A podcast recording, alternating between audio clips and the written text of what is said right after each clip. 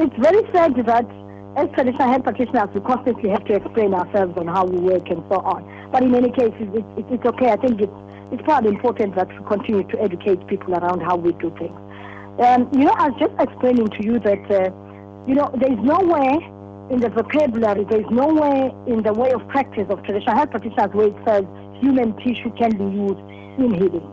You know, there, there's no way like that. That is why, in most cases, when you find that there are cases that involve not just only traditional health practitioners, I was hoping that uh, that that that that, that uh, Captain Lambrek was going to speak to this. It is it is not necessarily traditional health practitioners or people that are related to that that are, more, are largely caught with with human tissues. You know, sometimes.